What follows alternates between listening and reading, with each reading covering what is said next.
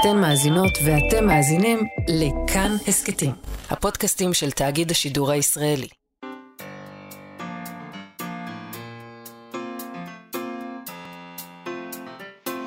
מה שכרוך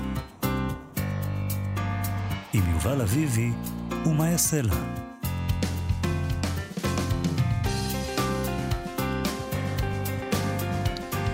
שלום, צהריים טובים, שבוע טוב, אנחנו מה שכרוך, מגזין הספרות היומי של כאן תרבות, עורכת התוכנית שלנו היא נועה בן הגיא, על הביצוע הטכני דימה קרנצוב, שניהם איתנו, שלום לכם.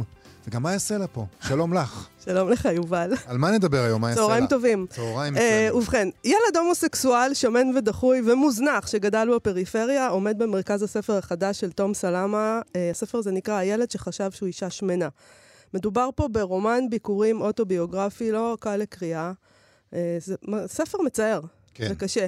ספר קשה אה, מאוד לקריאה. שסלמה כתב, עוד מעט נדבר איתו על כל הדברים האלה. נדבר גם עם יונתן דורון שלנו היום על הרוקי מוריקמי, שחגג את יום הולדתו ביום חמישי האחרון. מזל טוב. ואנחנו כמובן מאוד מקפידים פה לחגוג ימי הולדת לכל הסופרים. הבינלאומיים. אז, אז אנחנו נשמע על הסרטים שנעשו על פי ספריו. אה, וגם נשאל אולי למה אין הרבה כאלה, כי לא עשו הרבה. ו- אוהבת אותו בתור מדובר סופר? בסופר מאוד מאוד פופולרי, שאני לא מתעלפת ממנו. גם אני לא. אבל אנשים מתעלפים ממנו. כן. יובל, אין מה אני לעשות. גם לא מתעלף. אנחנו ממנו. פשוט מאוד מאוד מיוחדים. אם אנחנו, אם אנחנו אוהבים משהו, זה משהו מיוחד מאוד. אנחנו פשוט לא מאוד. רוצים להצטרף למועדונים. יש לו ספר אחד, כבר אמרתי את זה כאן בתוכנית כמה פעמים, שהספר שאני אוהב שלו, את יודעת, גם כן, לא קראתי אותו איזה 20 שנה, אבל כשקראתי אותו, כן אהבתי אותו, זה אנדרגראונד, שזה ספר אה, שבו הוא חוקר את הפיגוע אה, ברכבת התחתית של טוקיו עם כן. הגז הרעיל, מהמם. וזה ספר חזק מאוד. אבל זה לא על זה אוהבים אותו, נכון? לא, יער נורבגי. כן. אנחנו מתחילים עם הסופר והמחזאי והתסריטאי והבמאי חניף קורשי, שחתום על שלל יצירות נהדרות, בודה מהפרברים, מכבסה יפהפייה שלי, סמי ורוזי עושים את זה, בין השאר. הוא התמוטט בסוף דצמבר ברומא בטיול, וכעת הוא שוכב בבית חולים בלי יכולת להזיז את הידיים והרגליים, זה טרגי נורא. הוא כן מצייץ בטוויטר מבית החולים בעזרת אשתו וילדיו, ו... זה די מצחיק לפעמים, מה שהוא כותב. כן. זה, זה מטורף שהוא כותב את זה ככה. מצחיק וטרגי. הנה, למשל, חשבתי שאני עומד למות מהנפילה הזאת. חשבתי שנותרו לי עוד שלוש נשימות. זאת הייתה נראית כמו דרך אומללה ומבישה למות. הוא מספר שם שהוא התעורר כמה דקות אחרי שהייתה לו סחרחורת. את, הוא, זה מה שהוא זוכר, הייתה לו סחרחורת ואז הוא כנראה נפל. התעוררתי בתוך בריכה של דם, הצוואר שלי בזווית גרוטסקית ואשתי נמצאת לצידי על ברכיה. אשתי הצילה את חיי ושמרה עליי רגוע. במשך כמה ימים נראיתי מעוות לגמרי, לא זיהיתי את עצמי. עכשיו אני בבית חולים. אני לא יכול להזיז את הידיים והרגליים שלי, אני לא יכול לגרד באף, לעשות שיחת טלפון או לאכול לבד. כפי שאתם יכולים לדמיין, זה גם משפיל וגם עול על אחרים. אתחיל בפיזיותרפיה ושיקום מהר ככל הניתן. כרגע לא ברור אם אי פעם אוכל שוב ללכת, או אם אי פעם אוכל שוב להחזיק עט. אם יש עזרה, אומר לה, לצייצנים, בקהילה. אם יש עזרה שאהיה אסיר תודה עליה, זה בכל הנוגע לתוכנות קוליות שיאפשרו לי לראות ולכתוב ולהתחיל שוב לעבוד ולהמשיך איכשהו בחצי חיים. אני רוצה להודות לכל קוראי על אהבתם ותמיכתם במהלך השנים, באהבה, חניף. הוא ממשיך וכותב בטוויטר בעזרת אה, בנו, אשתו, אה, ציוצים על מה שמתרחש שם בבית חולים, וזה נשמע נורא. אה, וזה באמת מאוד טרגי הדברים האלה, אבל זה גם מאוד מעניין לשמוע אדם כמוהו עם יכולת כתיבה ומחשבה ובהירות כותב על המצב הספי הזה. למשל, הוא כותב, דבר מוזר קרה לי. נסעתי לרומא עם אשתי לכמה ימים ב Christmas, ולעולם לא אשוב עוד הביתה. אין לי בית עכשיו, אין לי מרכז, אני זר לעצמי, אני כבר לא יודע מי אני, מישהו חדש עולה מתוכי. זה מדהים. אני כן. נסעתי לכמה ימים ולעולם... וזהו, עכשיו אני, אני במקום אחר לחלוטין ששם אני אשאר לנצח. מצד שני, הוא גם יכול באמת לעשות uh, דברים שאני לא יכול לפרש אותם אלא כאתנחתות קומיות, נכון? כן, הוא כותב- ברור, יש לו מלא חוש הומור. הוא כותב, לה, הוא כותב בטוויטר, סלחו לי לרגע, הגיע הזמן לחוקן, לחוקן השני. לא, זה חשוב לשמור על הומור בכל מצב. אני מצפה לזה בכיליון עיניים, אעדכן על עוד חדשות בקרוב. ואז הוא מציע, תשתו הלילה משהו על חשבוני שלכם, הסופר האוהב, חניף. זאת אומרת, הוא כן, זה, אתה קורא את זה, אתה אומר, וואו, זה מדהים שהוא יכול לכתוב ככה ברגע כזה. נכון. Uh, הוא גם צייץ שסלמן רושדי כותב לו מדי יום מאז שהוא נפל. הוא צייץ, חברי סלמן רושדי, אחד האנשים הכי אמיצים שאני מכיר. אדם שעמד מול הצורה הכי מרושעת של האסלאם הפשיסטי, כותב לי מדי יום. מעודד אותי להיות סבלני. הוא יודע והוא נותן לי אומץ. רושדי בעצמו נמצא בבית חולים אחרי כן. התקיפה הזאת אה, של ה... כמעט מת, בוא... שכן, כן. אז אה, הם מתכתבים. נחמד, חמוד. האמת היא שזה דבר מדהים, שווה לעקוב אחריו אה, בטוויטר, אני מבין שהוא ממשיך, אני כן, כן, קצת לא כן, גם עקבתי אתמול בסוף שבוע. כן? בלילה קראתי כמה וכמה ציוצים משעשעים שלו. אה, על- כן, על מה, משעשעים. אתה יודע, זה טרגי. לא, קומי, אין, זה משהו. טרגי מאוד, אבל, אבל, זה, אבל הוא גם יודע להיות מצחיק, צריך להגיד את זה, זה לא מפחית פשוט ה... מהטרגיות של האירוע הזה, העובדה שהוא מצחיק. הסיטואציה הזאת שיש אה, סופר כזה גדול, אז זאת אומרת, אדם בעל יכולת כתיבה ומחשבה והומור, שיודע להסתכל באיזה בהירות על מה שקורה לו, על כן. הדבר המזוויע הזה, אז זה מאוד מאוד מעניין. תעשו לו follow. מחכה לספר הבא שלו. אני הולך לעשות לו follow עכשיו. אני עשיתי לו follow, יובל. מה אתה חושב עליו? בסדר. תעשו לו אני follow. Late Bloomer בטוויטר, ואני אעשה עכשיו. יופי.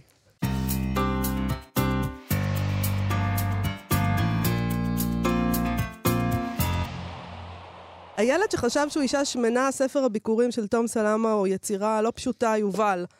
אה, על ילד אחד מוזנח, הומו, שמן, שמנסה לשרוד בשנות ה-90 בקריית אתא, ועובר דברים שבאמת קשה לדמיין. אה, אתה יודע, וזה לא כזה מזמן, זה לא במעברות. בן אדם, אה, ילד שאין לו סנדוויץ' בבוקר, אה, ללכת, לקחת לבית ספר. וזה... וזה באמת הדבר הכי... הכי... הכי פחות בעייתי הכי פחות שם. בעייתי שם, נכון. באמת. אה, אז אה, תום סלמה בספר הזה לא עושה הנחות לאף אחד. האימא בספר היא לכל אורכו אימא עם מירכאות. אה, זה כתוב אימא עם מירכאות. לשום רגע היא לא בלי המרכאות. נכון. הוא בן יחיד, הוא שורד לבד בעולם, הוא לומד להיות משרתם של כל האדונים. וזה כולל את אימא שלו, בריונים בבית ספר, בשכונה, גברים מזדמנים בזנות מגיל 11. אה, תום סלמה הוא יוצר ותסריטאי, זה, הרומ... זה רומן הביקורים שלו שיצא עכשיו בהוצאת אפיק. נקרא קצת מהספר, אוקיי? בבקשה. זיכרון הילדות הכי חזק שלי הוא רעב. ארבעה עשורים מאז ועד היום הוא מנהל אותי. מערכת סאדו-מאזו, הסכמה מודעת של שליטה וכאב. הוא הראשון שמתעורר איתי בבוקר והאחרון שנרדם לצידי בליל. מחבק, מערסל, חונק אותי. בו אני משקיע את כל זמני, הוא כל מחשבותיי. מניע, מכתיב את הרגשות שלי. מורה לי כיצד ומתי לפעול. אליו אני מתגעגע. היחיד שאליו אני מתגעגע. מאהב נאמן הרעב. מחזר אחריי בעקביות ראויה להערצה, דואג לטפח, להזכיר את החסר, הדל. משבר, משמר בי את תחושות הגועל העצמי. מציף אותן. קובע תדירות שבה התחושות האלה יציפו אותי. משתקות. מכרסמות בנשמתי. כזהו הרעב, מאהב נאמן. גופי הוא ברשותו, שולט בו בחופשיות מוחלטת, אדון למחשבותיי. כל כולי רכושו. לא מתוך כפייה, נהפוך הוא, הרגל. הלך נפש מזוכיסטי. כאב מרצון והסכמה. בילדות הוא היה הדבר היחיד שהציל אותי מבדידותי. מאז ועד היום הוא לא עוזב. אני לא רוצה שיעזוב אותי הרעב. כל מי שאני זה הוא, חור שחור בודד שאינו יודע שובע. שלום, תום סלמה. כתב את זה? מי כתב את זה, תום, באמת? מה זה? מי כתב את זה? תוכנה, תוכנת אה, בינה מלאכותית. שאלה איזה נתון, מה הכנסת שם בפרטים הביוגרפיים, שזה מה שהיא הוציאה? תגידו, אין לכם מושג, הבחירה של השיר לפני שהייתי בשידור, כמה היא מדויקת? כי אני זוכר את עצמי יושב בקריית אתא בבית של 45 מטר, שאין בו כלום, ורואה בערוץ הראשון את דנה אינטרנשיונל שרה על חומות העיר העתיקה, להיות כן. חופשייה, ואני אני חוויתי עכשיו אה, חמרמורת אה, בפעם השנייה מדהים, מאותו רגע. מדהים. תגיד, מה גרם לך להתיישב עכשיו ולכתוב ספר כזה עם, ה... עם כל ההיסטוריה הזאת שלך? אוי, אה, האמת היא שזה לא תהיה תשובה כזאת סקסית, אבל הקורונה, נתחיל, אוקיי, שהושיבה אותי פיזית בבית. ועצם זה שאני חושב שעברתי שינויים אה, משפחתיים, גם התגרשתי, שזה באמת אה, ערער לי את כל עולמי, כי מבחינתי משפחה היא ערך עליון, זה משהו שלא היה לי ומשהו שאני נלחמתי מגיל שמונה להשיג אותו, וכן הצלחתי, ופתאום ככה זה התפרק לי. אני כבר, אנחנו כבר לא נהיה סבא וסבא שמזמינים את כל הילדים ואת כל הנכדים לקופי בר בשבת. כן. אז לקח לי זמן קצת להבין את זה. אה, וגם הילדים שלי גדלו, אה, ואמרתי, אוקיי, יאללה, תשחרר את המוגלה הזאת ותמשיך. אז אפרופו הילדים שלך, ויש לך ארבעה, בוא נגיד, לא צחוק, נכון. אה, נכון. הספר הזה נפתח דווקא לא עם קריית אתא וסיפורי ילדות, אלא עם תיאור של אה, כמה וכמה וכמה שנים קדימה, ארבעת הילדים שלך שחיים ברווחה, בריאים בנפשם, מתיישבים להם במטבח לאכול אוכל שאתה בישלת. אה, ואתה כותב באדישות ברורה ללא הסבר נוסף. אתה יודע, הם יושבים שם שווי נפש, אה, נכון. שולחן, מפיות, בית, הכל נראה להם רגיל. והפער הזה בין הילד ההוא בקריית אתא, שזה באמת פער מטורף, הילד הנטוש, המוזנח, שאין לו סנדוויץ' של בית ספר, ודברים יותר גרועים, לבין הילדים המטופלים האלה, אתה כותב שבעיניים השבעות שלהם אתה רואה בית. זה היה, זה הבית. נכון, יש לי ילדים מאומצים, הילדים שלי הם מאומצים, וכל פעם שאומרים לי כל הכבוד לך, אני מתכווץ, כאילו, אני אומר לעצמי, רגע, כל הכבוד להם, הם אימצו אותי. זה לא ש... שאני אימצתי אותם. אז כאילו המשפחה והשובע הזה שכל הזמן רציתי שיהיה לי וחיפשתי אותו, עכשיו אני רואה אותו דרכם. אני לא חווה אותו, אני רואה אותו דרכם. אז זה לא אני רק שאתה... מרגיש אז זה לא בחוויה שלך עדיין של, של יש לי, יש לי תראי, החור שחור הוא לנצח אה, איתי, והרעב הוא המנוע הזה שדוחף אותי קדימה, והרעב קיים, והפחדים קיימים, הם אולי קצת משתנים, אבל אני לא חווה היום שובע. אבל... אני אה, יכול לזהות את זה אצלם, אבל אני לא ואצלם בעיניים אתה מזהה את זה כמשהו שהוא מובן מאליו. כן, שהוא וזה קידוש- הניצחון, שזה בעצם... קידוד אה, זיכרון מובן מאליו, וזה לא... הם לא, הם לא אומרים לעצמם, וואו, איזה מדהים שאנחנו שבעים. יש לנו אוכל, וואו. כן. לא, אני לפעמים בא לי להגיד להם, תגידו, אתם קולטים שאתם בכלל על הירח? אתם על הירח עכשיו. אתם מבינים כמה החיים שלכם מדהימים כאילו, בכלל? אתם יודעים כמה רע יכול זה? להיות? כזה. כן? אפשר, אתה חושב, להשתחרר אי פעם מה... לגמרי מהחוויות האלה שאתה מתאר כילד, לא רק הרעב הזה הממשי, אלא באמת בספר הזה תראי, יש... החוויות האלה הן אה, מעצבות את כל כולי וכל מי שאני בהתנהלות אה, מול אה, בני זוג, בהתנהלות מול חברים, בהתנהלות מול אוכל, אם זה הפרעות אכילה, ואם זה הדימוי גוף הדפוק שלי, שהמון אנשים תרמו לו להיפגע במהלך הילדות.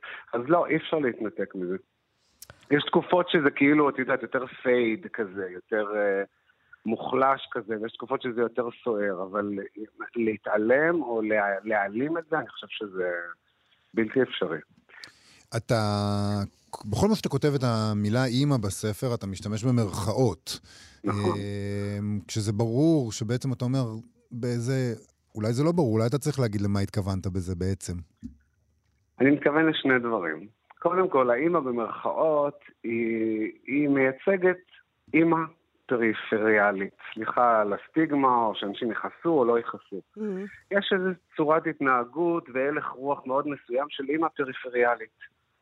מה הוא? שהיא חדלת אישים, סטריאוטיפית, שמקיימת אה, את הנשיות שלה במטבח ובניקיון בלבד, מוזנחת חיצונית, אה, מאוכזבת מאוד. אה, ככה אני חווה מה זה אימא וכל האימהות בשכונה. כן. הרבה יכעסו על מה שאמרת עכשיו. אני יודע, אוקיי. נכון, נכון, אבל שייסעו לקריות או לכל פריפריה אחרת ויראו אמהות אה, עצובות ומתוסכלות ועייפות, כן, ומוזנחות. אז המרכאות זה לא לספר על אימא שלי, לספר על אימא בפריפריה. והדבר השני, גם אחת מהן זה אימא שלי. הדבר השני, לי אז שוב פעם אני אחזור על זה שיש לי ילדים מאומצים, ואני יודע היום שלא כל מי שהוליד אותך הוא אימא שלך. ובשביל להיקרא אימא, צריך לזכות בזה. מצד שני, זה המודל ההורי היחיד שיש לך, ואתה, גם, זה, גם בשם הספר זה מופיע. זאת אומרת, הדרך שבה אתה חושב שאתה, איזה הורה אתה הולך להיות, מה אתה הולך להיות כמבוגר, גם זה המודל היחיד שיש. נכון, ובו בעטתי, כמו בכל דבר אחר. תראה, בפריפריה, שוב אני חוזר לזה, יש איזה אה, צורת חינוך מאוד ברורה. אני הבאתי אותך לעולם, עכשיו תחזיר לי, תטפל בי. אתה כלי שרת שלי. Mhm. אני הילד שחשב שהוא אישה שמנה, אני באיזשהו שלב הייתי בטוח שאני דופליקציה. שכאילו, אני שמן, אימא שלי אישה שמנה, אני אמור אה, לשרת ו... ולשמח אותה ולדאוג שלא תהיה עצובה, וזה המון המון משקל והמון אחריות על ילד. שהוא אחראי לאושר של אימא שלו, או לרווחה שלה, או לשמחה שלה, וזה מאוד חונק הדבר הזה. זה חונק עד כדי שאתה רוצה לברוח. וזה מה שעשיתי, בגיל מאוד מאוד צעיר. אבל אתה יכול לראות גם את המקום הזה שבו האימהות האלה, הם, אה, שאתה מתאר אותן, הן, הן גם קורבנות של, ה, של המצב הכלכלי, של הנידחות הזאת. בוודאי שאני יכול לראות את זה, ויש גם פרק בספר שמספר גם קצת הסיפור של, של האימהות. כן. ברור שאני מבין את זה, אין לי ספק, אבל אני חושב היום, מותר לי להגיד את זה כי אני האבא, יש דברים שאת הופכת להיות הורה שאין לך פריבילגיה. שאת צריכה לקום ולעבוד כדי להביא, כדי להביא סנדוויץ' לבית ספר, לבן שלך, ולא משנה מה. אז על זה אני כועס. אני לא כועס על זה שהם לא, אה, את יודעת, עבדו עם עדה יונת במחקר. כן. בסדר, לא כולם צריכים להיות אה, זה. אבל אה, הן גם לא מצילות את עצמן, הן בעזרת השם. זה מה שהשם רוצה, ותודה לאל. האימא היא לא הנאשמת היחידה בכתב האישום הזה, שיש פה כתב אישום, נכון? יש פה כתב אישום בעצם אולי לעולם, לעולם הלא הוגן הזה שהוטלת לתוכו, לסביבה באמת המזרחית, לפריפריה, לבית הספר, למורים וליועצים, אה, להמון גברים שמנצלים את המצב הזה. ניצול מיני של ילד ממש קטן שאף אחד לא, לא בכל זאת אומרת, העולם הזה הוא עולם שבוגד בך שוב ושוב. כולל הבית ספר היוקרתי לאומנות, שאתה, שאתה, שהילד הזה מתקבל אליו אה, באופן מיוחד, אה, עם ציון לשבח, אבל אין לו 700 שקל בחודש לשלם, אז אומרים לו, טוב, אז לא, אי אפשר. אבל אין לי, ואני מתחיל לנקות את השירותים, ואומרים לא, וזה כולל הסצנה שלה, שלי מגיע בגיל שמונה ליועצת בית ספר, סיפור אמיתי. ילד שמן ומיוזע עולה שתי קומות במדרגות, מתיישב מול יועצת בית ספר ואומר לה, אני רוצה לברר על אימוץ. ואז היא אומרת לי, אם אני רוצה לאמץ חתול או כלב, אני אומר לה, לא, אני רוצה שיאמצו אותי. אז היום אני מדמיין שאם הייתה קוראת דבר כזה, כן. אז אני מניח ש, שזה היה מטופל גם בפריפריה, אני מניח. אז עכשיו אותו, אותו יועצת, זה ברור לי שזה לא מרוע לב, היא פשוט כבשה מבוכה על פניה. אם כי זה בשנות ה-90, זה מה שמדהים פה. זה לא בשנות ה-50. כן, אבל... מה, נכון, היא... אבל לא הרבה השתנה משנות ה-50 עד שנות ה-90 בפריפריה, כן. לצערי.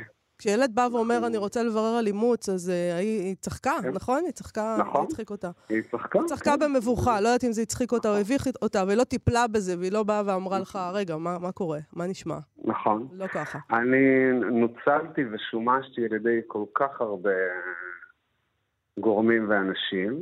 אה, לפעמים, כשקצת טיפה יותר גדלתי, אני גם השתמשתי בהם בחזרה. כן. זה השפה בעצם, זו שפה נכון. כזאת ש... שבה דיברת, נכון? נכון, נכון, זו שפת ההישרדות. האם uh, יש ב... בכתיבה איזה מזור? האם יש בזה משהו שעוזר? Uh... לא, לא יודע. לא יודע לענות על זה. אולי זה, זה עוד טרי מדי בשביל לענות על זה, אבל... זה מוזר שכל תראי, הדבר הזה... תראי, הכתיבה עצמה היא הרי מעשה פסיכוטי, כי את בעצם ממשיכה לדוג בכאב ולחוות כן. שוב פעם את אותה חוויה ולמצוא לה מילים. זה מעשה מטורף בגדול. אז הכתיבה עצמה היא מאוד מאוד קשה. היו שם פרקים שכאילו נתתי לתמר ביאליק העורכת, אמרתי לה, אוקיי, זה שלך, זהו, לא נוגע בזה. Mm-hmm. אמ, אבל זה טרי מדי בשביל לחוש הקלה. זה, זה מוזר לך שזה נמצא בידיים שלנו, של אנשים זרים, אה, של, של כל מיני אנשים שעכשיו הולכים וקוראים, דבר כזה? תראי, יש לי איזה משהו אה, שהוא אה, מתנה ועונש, לא יודע מה הוא יותר, שיש לי יכולת פשוט להתנתק מדברים. אני כאילו, אני סיימתי את זה, אני, זהו, זה לא שלי, אני כבר בדבר הבא, אני, אני כאילו, לפרקים, אם מישהו מדבר איתי על זה, אני אומר, רגע, של מי הספר הזה? כזה, זה מין איזה מנגנון כזה, טוב, קחו את זה ממני עכשיו. זהו. אוקיי, אז קחו את זה ממנו. הילד שחשב שהוא אישה שמנה, תום סלמה, הוצאת אפיק. תודה רבה לך על השיחה הזאת. תודה. ביי, חמודים. ביי ביי. להתראות. עכשיו, עובר מסך. מה שכרוך בכאן תרבות, חזרנו עם יונתן דורון שלנו בפינה עובר מסך, שבה אנחנו מדברים על ספרים שעובדו לטלוויזיה או לקולנוע, ועל שלל דברים אחרים שקשורים לטלוויזיה והקולנוע. אנחנו מוצאים תירוץ לכל דבר. כי זה נורא נעים לדבר לפעמים על טלוויזיה וקולנוע. סליחה. אבל אתה לא רואה טלוויזיה וקולנוע. אני כן רואה טלוויזיה וקולנוע, אני רק רואה טלוויזיה וקולנוע מאוד מאוד גבוהים, לשכבה אינטלקטואלית מאוד... לעשר דקות, ואז שאתה נרדם. נרדם. ואז אתה נרדם. כי זה נורא אוקיי. משעמם, סרטים וטלוויזיה של השכבה האינטלקטואלית המאוד מאוד צרה שאני מתיימר להשתייך אליה ואני לא. זהו. חבל, אתה צריך לראות את רמבו. תהנה. וואי, רמבו הראשון זה סרט מעולה. נכון. זה סרט מעולה. נהניתי גם מהשני והשלישי, יובל. כן. אני מבינה שאצלכם זה לא נהוג. הראשון הוא פשוט אה, יותר איכותי. כמובן, תכף איכותי נשאל מאוד. את אה, יונתן אה, דורון. שלום יונתן דורון. שלום, רק נזכיר שרמבו זה על פי ספר. נכון, דיברנו על רמבו פה, דיברנו פה על נכון. רמבו, והסכמת איתי שהסרט הראשון יותר טוב מאחרים, אני חושב. כן, כן, אני סרטי המשך בדרך כלל, כמו ספרי המשך, הם בדרך כלל רק בשביל הכסף. אבל רמבו היו גם איזה שישה, הם הכניסו הרבה כן, כסף. זה אינסופי, הוא לא ימות לעולם.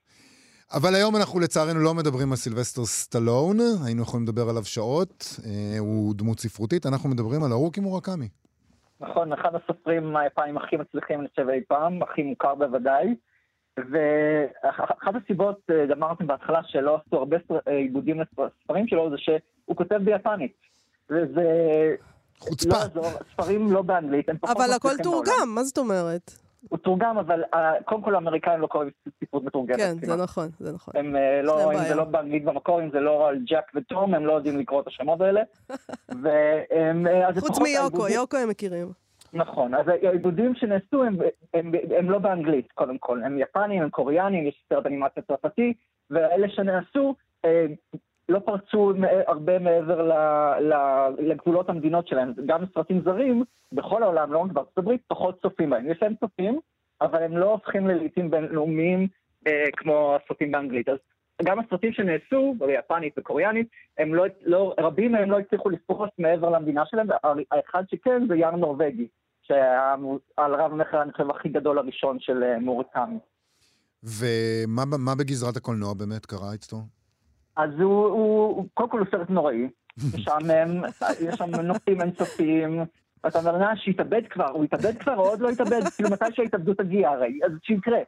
לא, זה לא, זה לא, לא, לא עודד, גם לא עודד אה, אה, עיבודים נוספים, כי אם אה, היה מצליח, אז היו אומרים, אוי, יש פה משהו, בוא נבדוק עוד סיפורים, סיפורים קצרים שלו. גם איבדו הרבה סיפורים קצרים שלו, סרטים קצרים, כי יש לו אה, סגנון מאוד מיוחד, יש לו או ספרים ארוכים ב-800 עמודים, או כן. סיפורים קצרים אה, קצת אה, סתומים, זאת אומרת, אין להם, אה, מעבר לרעיון, אין להם הרבה התפתחויות ושינויים. אז יש משהו בכתיבה שלו, אני חושב שגם אני לא משתגע עליו, ואמרתי בהתחלה, לא, קראתי כמה ספרים שלו והם הם בסדר, אבל יש משהו, שמה שצריך להבין שקוראים אותו, זה שבסוף לא יקרה משהו. אין איזה אירוע גדול, אין איזה השלמה, זה פשוט נגמר, זה נקטע. אז צריך ליהנות מה, מהדרך לשם, והדרך לשם לפעמים רצופה באלמנטים פנטזיים. ויש לקולנוע בעיה עם פנטזיה שהיא לא עם אה, מכשפים ו- ופיות וקוסמים, אלא מציאותי, כמו אה, גבריאל גרסיה מרקס, שגם כמעט לא עובד. כי יש משהו שבספרות מתקבל, ובקולנוע, כן. אנשים מבוגרים שהולכים, אומרים, למה הצפרדע הזאת מדברת? זה, זה מפריע להם. וזה, וזה מוציא אותם מאיזון, והם קשה להם לקבל את זה, וכשזה בספר, אתה אומר, כן, יש פה דמות שהיא במקרה צפרדע והיא מדברת, אבל כשצריך לראות את זה במסך, יש, זה משהו, יש בזה משהו שיכול להרחיק בוודאי את העולם המערבי, נקרא לזה, שאנחנו לא רגילים שדגים אה, קופצים והופכים לאנושיים, ואז חוזרים למים, והמון דברים שפשוט אה, אולי מושרשים ביפני, בתרבות היפנית, אבל בעולם המערבי קשה מאוד לקבל את זה חזותית. אבל מצד שני, יש לנו דוגמאות לסרטים כאלה שנגיד, אני סתם קופץ לי פתאום לראש סיפורי דגים, שהוא יש בו משהו בדיוק מה, מהדבר הזה שאתה מתאר, שהוא גם כן מבוסס על ספר, ודרך אגב, לדעתי הסרט הרבה יותר טוב מהספר, אבל גם כן יש בו את הדבר הזה שפתאום דברים מאוד מאוד פנטסטיים קורים. כן, אבל נדיר שעושים את זה באמת בקולנוע. זה די אולי- מוצלח, סיפורי אול-. נכון, אולי, אולי היה רק טים ברטון מותר לו לעשות דברים כאלה. אולי טים ברטון צריך לאבד את הספרים של הרוקי מורקמי. אז טים ברטון יש לו שם, אה, הקסם שיש בספרי דגים זה חלק מ... הוא מתאהב ואז העולם, הזמן נעצר למשל. אז יש, יש, יש לזה איזה בסיס שאתה אומר, זה, פנטזיה, אבל זה בראש שלו. זה לא, זאת לא המציאות שלו. הוא חי בעולם מיוחד, כל הסרטים של טים ברטון כאלה, המספרן של אדוורד ובטמן, הם כולם לא לגמרי מציאותיים בעולם שלנו. אבל יש משהו מאוד אנושי ומאוד אלים ומאוד אה, אה, רגיש אצלו. ומורקמי, אה, אני חושב שאחת הסיבות שהוא מצליח בכל העולם בספרים שלו, זה בגלל שהוא ביפ... ביפנית, ביפן. ואם הוא היה כותב באנגלית את הדברים שלו, אנשים לא היו, אם זה היה מתרחש באנגליה, ארצות הברית, לא חשוב, אז אנשים פחות היו מתלהבים. למה, למה אתה. חושב? אה, כי זה הזר. כי זה זר, זה יפני, זה הרגלים שונים, זה, זה, זה מציאות כאילו כל כך רחוקה, ואז הדברים האלה יכולים להתרחש ביפן. אבל אולי זה גם. כי אנחנו, כי אנחנו גזענים קצת, כן? במובן הזה... קצת, טיפה, טיפה, טיפה. טיפה. במובן הזה שכשאנחנו קוראים אותו, אז אנחנו מסתכלים עליו ואומרים, וואו, זו Hmm, ספרות מעניין כל כך שונה. ביפן. אגב, זה לא כזה זה שונה, והוא נורא נורא מ- מערבי, ויש לו עניין גדול עם מוזיקה, עם רוקנרול. מוזיקה מערבית. נכון. עם מוזיקה אנחנו- מערבית, אבל- כן. וזה גם כן מחניף. אנחנו- אה, מחניף? מחניף? אני לא יודעת, אם התכוונת להגיד מחניף, אז זה מחניף. מתחנף? כי אנחנו אומרים, זה נורא, זה נורא מחמיא לנו. תראו, אפילו היפנים אתה המשונים האלה. מדבר פה עכשיו על יפנים, לא על איזה שבט באפריקה. אני אתה יודע, זה? בגלל. זה אני אומר, בגלל זה אני אומר שאנחנו גזענים, אנחנו מתייחסים לזה כאילו זה דבר נורא נורא אקזוטי להיות יפני. זה לא. אני חושב שזה מוזר שהיפנים לא עשו מסרט, מהספרים המצליחים שלו אה, סדרות וסרטים אה, בהמוניהם. הם- אולי הוא מערבי מדי בשבילם והוא יפני מדי בשבילנו. אה, נכון. יכול אולי יש משהו ב- בכפילות הזאת שאומרים, הוא, לא, הוא כבר לא משלנו, אני סתם אומר, כן, אני לא יודע אם זה מה שאומרים, העובדה שיש לו גם את הקפקא על החוק, ספרים באמת, כמו שהזכרתי, מאות עמודים, זאת אומרת, איך עוד לא עשו מזה סדרה, הוא מיני סדרה, איך עוד לא היה עיבוד... יכול להיות שהם כמו הישראלים, שונאים אה, יפנים שמצליחים בעולם. נגיד. שלהם, אז, אה, כן. את שלהם הם שונאים. כמונו, כ- כזה, אוי, רק שעמוס עוז לא יזכה בנובל, זה היה כאן תפילה של הרבה אנשים, נכון? אז זה כזה. יכול, מעניין עם אה, הרוקי, שהוא תמיד מועמד להיות מועמד- לזכות, אבל תמיד מעלים את השם שלו בתיאום נכון. פופולרי מאוד. אם הזכייה שלו באמת תקפיץ את המניות, תגידו, אולי יש פה סופר שצריך לאבד. אבל אני לא חושב. שהוא... אה, כן, לא את חושבת שהוא לא יזכה? בחיים הוא לא יזכה בנובל, אני אומרת. למה? מה עכשיו אכפת לך? שאמרתי את זה, הוא יזכה, תראה. מה-. מה אכפת? אה, אה. לא אכפת לי, אני חושבת אמרת שהוא- את זה כדי להרים לו. לא, אני חושבת שהוא לא יזכה כי הוא סופר מאוד מאוד פופולרי, ובנובל נכון, בדרך בשנים כלל האחרונות לא הם הולכים אוהבים. על אלמונים כמעט. הם אוהבים אלמונים שם, הם אוהבים להמציא ולגלות, אה, כמו ספיר. Hmm. אה, כן, ספיר והנובל זה מאוד מאוד דומה. אחד לאחד. יונתן דורון, מזל טוב להרוקי מורקמי. תודה רבה על הפינה הזאת. תודה לכם. ביי.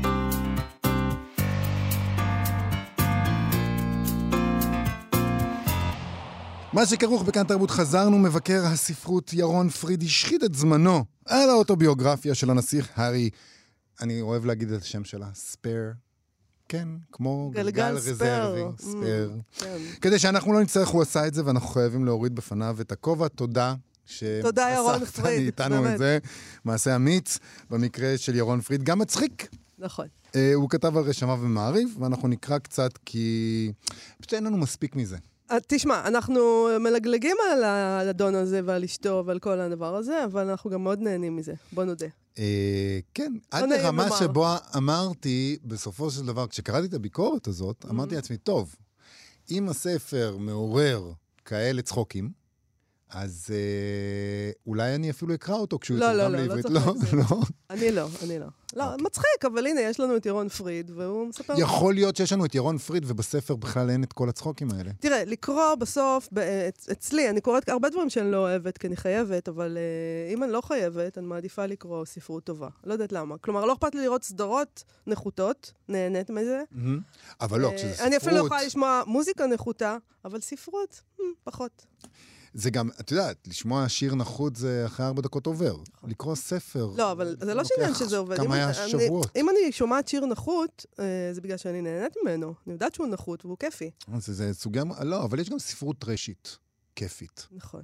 זה אתה פשוט... אומר שאולי זאת ספרות... זה פשוט לא, אולי לא נשמע חושבת. ספרות לא איזה טובה. ילד נודניק כזה, בן הנה. 38. בדיוק. או. זה מה שעולה מהביקורת של ירון פריד, שכותב כך: הממואר הזה כל כך מבולבל ומבלבל, שלא ברור אם הוא עושה שירות טוב לסוגה הפופולרית כולה, או שמא מחריב אותה כליל. קשה להחליט אם המספר, ולא הכותב, כי סופר צללים עשה את העבודה בשבילו ומיד נתעכב עליו, מעורר אמפתיה או אנטגוניזם, או גם וגם.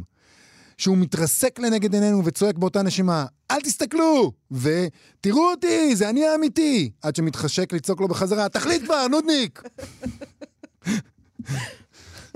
אני פשוט מדמיין את עצמי, את ירון פריד יושב מול הספר וצועק עליו, תחליט כבר, נודניק! ככה זה כשגיבור העלילה הוא ג'ינג'י בן 38, אין מוקדם מדי בממוארים, מעוכב אינטלקטואלית ורגשית לדבריו שלו, שמגלה שהיה תלמיד גרוע שידע בעל פה קטע- קטעים שלמים מקומדיות דביליות של ג'ים קרי כמו אייס ונטורה, אבל שנא לקרוא ספרים, כי טוקבקים וטורי רכילות הוא דווקא בלע בשקיקה, ואז מצטט בפתיחה את ויליאם פוקנר לא פחות, ויש גם ציט, ציטוט הוא מכניס לנו, העבר לעולם אינו מת, הוא אפילו לא עבר. כשברור שלא שמע על זוכה פרס נובל לספרות עד היום, הוא מצא את הציטוט באינטרנט. לעדותו. לעדותו. העניין עם האנשים האלה, שכל עוד הם שתקו, יכולת לדמיין לעצמך שאתה יודע, בסדר, לא שחשבנו שזה מאור הגולה, אבל הוא בחור אה, נסיך. דם. כחול! הוא למד בעיתון, הוא יש לו דם כחול. טובים. יכולת לדמיין איזה מין כמה מעלות שאולי יש לג'נטלמן הזה, ועכשיו הכל פשוט התפורר. לא, גם אתה מגלה שהוא פשוט סתם עוד מילניאל שמחפש ציטוטים ממש. באינטרנט. במקרה הטוב, כי יש מצב, כמו שירון פריד כותב לנו, שאפילו את, לא, שאפילו את הדבר הזה של לספר לנו, הלכתי לאינטרנט ומצאתי את הציטוט הזה, יכול להיות שאפילו את זה הוא לא עשה. הוא לא עושה כלום. אני חושבת שמאכילים אותו אפילו בבית. יכול להיות. הוא יכול להרשות אם היית לעצמו. יכולה בא מישהי עם שיאכילו. אותך. לא, לא, לא. אני לא? לא... אני אפילו לא אוהבת שהם מביאים לי קפה למיטה. זה לא יעבוד איתי. טוב, נמשיך עם הביקורת? כן. ככה הוא ממשיך, ירון פריד. ככה זה, כשמאחורי נהי ה"אכלו לי, שתו לי", שהוא ליבת הספר למעשה, עד שאהובתו מייגן מנג מרקל נכנסת לתמונה, ואז זה מתפתח ל"אכלו לנו, שתו לנו". אז ככה זה כשמאחורי הנהי עומד מי שנולד עם כפית משובצת יהלומים ואיזמרגדים בפה, שמקדיש יותר מילים לריב שכנים על מקום חנייה מאשר למלחמה באפגניסטן, שבה השתתף כטייס קרב, ואפילו הרג 25 אנשים. אבל מי סופר? הארי סופר. לא, זה ביקורת גאונית. והוא מפרט את העניין הזה. ג'יפ, ג'יפ 4 על 4 של שכן עוין חוסם לו את אור השמש בדירת המרתף שלו בארמון קנזינגטון. דיר- דירת המרתף בארמון קנזינגטון, כן? אה, Mm, תגיד, מסכן. מה הטעם בלהיות נסיך אם אתה לא יכול להזיז ג'יפ 4 על 4 הג'יפ שחוסם לך 4 על את האור? 4 זה בטח אה, הג'יפ של השכן, האח שלו. אה. הנסיך וויליאם. אולי זה, אולי זה השכן הזה, אוקיי. אה, והוא באמת מצפה, ככה כותב יורון פריד, שאנשים שאין להם כסף לחימום בחורף, יזילו דמעה על מר גורלו. אגב, החיבור שלו למציאת, אה, למציאות של אנשים רגילים, וניסיונו לשכנע שגם הוא רגיל ולא חד קרן, נועד ממילא לכיש- לכישלון. אה, החיבור שלו למציאות של אנשים רגילים ולעולם האמיתי שואף לאפס במסמך הזה. נראה שכל מה שלא קשור לבית המלוכה בכלל ואליו עצמו בפרט, פשוט לא מעניין אותו. הנסיך הארי מקדיש לאיבר מינו, שסובל מפצעי קור בעקבות ביקור בקוטב הצפוני, too much information, ויש גם דיווח על שלשול בהמשך, אל דאגה, וגם על אובדן בתוליו, בעמידה, מאחורי פאב. בטעם טוב, זה בטעם טוב, אין מה זה להגיד. כאילו, הוא, הוא נתן לנו גישה לפיד שלו באינסטגרם. זה באמת, זה דברים שאתה אמור לשמור לעצמך, גם כשאתה שיכור. גם. כשאתה בפיד באינסטגרם. ממש. אתה אמור לשמור את זה לעצמך. נכון. כן. אמ, אז הוא מקדיש לעניינים האלה יותר מקום ממה שהוא מקדיש לכמה מבני משפחתו, או למשבר הברקסיט, צחקתם אותו. הוא הבוס, הוא המלך, בערך, והכל על הזין שלו, פשוטו כמשמעו, וגם בתחת שלו. אם לא ידעתם, קשה ללכת עם חצאית סקוטית, כי התחת חשוף לרוח פרצים, והסכין בגרב מפריע, ואל תשאלו, נו, קשה להיות נסיך רזרבי כשם הספר, מה לא הבנתם? את ידעת שהם לא לובשים תחתונים? ב- ב- ב- לא, לא ידעתי. בחצאית הסקוטית? אבל זה גם, אתה יודע, ועכשיו שאני יודעת אז, מה... זה לא נעים, זה נשמע... אני לא הייתי... ז- אני לא למה? נשמע. כזה כמו, נגיד, בנואבה עם הגלביות, בלי תחתונים. אבל בסדר, בנואבה 40 מעלות. זה עבד בשביל דן בן אמוץ. טוב, הוא מקונן על המורשת שלו, הקמצנית בחמלה, אבל צד חיות חפות מפשע בלי למצמץ, ואז משתמש במטאפורת הניצוד שכלוא בכלוב זהב. הוא זועם על הסופרת המנוחה הילרי מנטל, שאפילו אינו מזכיר בשמה מפאת חוסר כבוד אליה, ולא להפך. על כך שהשוותה את בני משפחת המלוכה לדובי פנדה שהעולם מתבונן בהם בהשתאות. זועם זועם, ואז מודה שבית המלוכה הוא אכן סוג של גן חיות. תחליט, הארי, תחליט. טוב, זה, אגב, אני חייבת להגיד, זה לא כל הביקורת uh, של ירון פריד, יש המשך, פשוט uh, תלכו למעריב ותקראו. זה ב... מעריב זה אתר אינטרנט. כלומר, אני קראתי זה את זה באתר. אפשר למצוא את זה בא- באינטרנט, נגיש לכולם. נגיש לכולם, מאוד משעשע, uh, וזה מספיק. אני, אני נכון? כן, אפשר לא לקרוא. נסתפק בזה? אני פשוט, אני אגיד לך מה אני הקטע. רואה שאתה מאוד נסער מהעניין הזה של התחתונים והחצאית הסקוטית והפצעי קור. אני לא רוצה לקרוא על פצעי הקור באיבר המין של הנסיך הארי. אני מעוניין לחוויה אחרת עם בית המלוכה הבריטי. מה יש לנו? חוץ מבית ה... באמת, כאילו, מה... שום... תחשוב עלינו, הארי. הוא לא חושב עלינו אנחנו אנשים מספיק. רגילים. אנחנו רוצים שיהיה מלך בעולם הזה, נכון? בסופו של דבר, אנחנו רוצים שיהיה מלך. אני לא, לא, להסתכל. לא יודעת, מי, איך, איך הגענו חושב- לרגע הזה שבו אנחנו רוצים שיהיה מלך, ומי זה אנחנו? כדי, כדי שיהיה משהו קצת, זה כמו, זה מזכיר לי את הביקורת בעיתונים הבריטים, איפה זה היה? בגרדיאן, שכתבו שבני המלוכה נמשכים לפרוזה, כי החיים שלהם ממילא הם פרוזה, הם יצורים מיתולוגיים. הם המיתולוגיה שלנו, ואז המיתולוגיה, הדרקון בא, דרקון! נוחת בחצר הבית שלך ואומר לך, יש לי פצעי קור בזין מהטיול שלי לא כותב. לא, אני רוצה אותו יורק אש. אוקיי, אה, האמירה הזאת של הגרדיאן, כבר אה, אמרתי את זה, כן. הערתי על כך כבר, אה, שהם אה, נמשכים לפרוזה. הם לא נמשכים לפרוזה, יובל. לא. אוקיי. הם רוצים לכתוב את השטויות האלה שלהם, זה לא נקרא להימשך לפרוזה. הבן אדם הזה לדעתי לא קרא ספר בחיים שלו. אנחנו אבל נמשכים. אוקיי, אנחנו כן נמשכים לפרוזה, ואולי אנחנו המיתולוגים בסיפור הזה. תודה. אוקיי, אנחנו נעשה קצת אה, ועיקרן תחילה, כי יש יש המון דברים בחדשות, ומה זה? וואו. כל הזמן קורים דברים. חדשות, אפילו אני שמתי לב שמשהו אז קורה שם. אנחנו כבר כמעט ישנים בעניין הזה, אבל אנחנו חייבים לדבר על זה, על אה, העניין של זה של התחבורה הציבורית, יובל. כן. שרת התחבורה מירי רגב נדרשה על ידי יושב ראש יהדות התורה ושר הבינוי והשיכון, יצחק גולדקנופ, שם קשה, לעצור את עמד עבודות... בזה בכבוד מאוד. תודה. אה, לעצור, לימדו אותי את זה בחיידר. לעצור את עבודות הרכבת בשבת. הוא לא מוכן שיעבדו ברכבת בשבת, והיא- בתגובה סיכמה עם בכירי הרכבת, זה כבר היה שבוע שעבר, שהם יגבשו תוכנית לצמצום העבודות בשבת, גם במחיר של נזק של מיליארדי שקלים למשק ופגיעה קשה בפריפריה. ככה לפחות הוערך בעיתוני הכלכלה.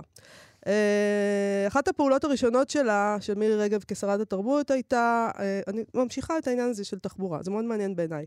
כן. הייתה להכריז על בחינה מחדש של אה, הנתיבים שמיועדים לתחבורה ציבורית, הנת"צים. היא אמרה שאצלה במשמרת לא יהיו נת"צים ריקים, בזמן ששאר הנתיבים עמוסים. והכריזה על מיתון האכיפה של הנסיעה על נת"צים, מה שבפועל אולי אומר שישראלים, אומר לנו, הישראלים, שאנחנו יכולים לנסוע על נת"צים בלי חשש שיתפסו אותנו. זה מאוד יפה בעיניי. זה מאוד מאוד יפה בעיניי, כי מה שזה אומר זה, לא מבטלים עדיין את החוק, אבל אומרים, אתם יכולים לעבור על החוק באישור הממשלה. באישור אה, תראה. אני יודעת שזה לא קשור למה שאנחנו הולכים לקרוא עכשיו, אבל אה, אני יודעת שנהוג אה, להסתלבט על הדבר הזה שהיא עשתה עכשיו עם הנת"צים, ולהגיד, הם נוסעים, הם, הם ריקים. אבל היא צודקת, לא נעים לי להגיד לך. הם ריקים! וזה מעצבן כשאתה עומד בפקק, והנתיבים האלה ריקים. אוקיי, בוא נקרא משהו. אה, לא. יובל עושה לי פה פרצוף. לא. או, כן. לא, פשוט...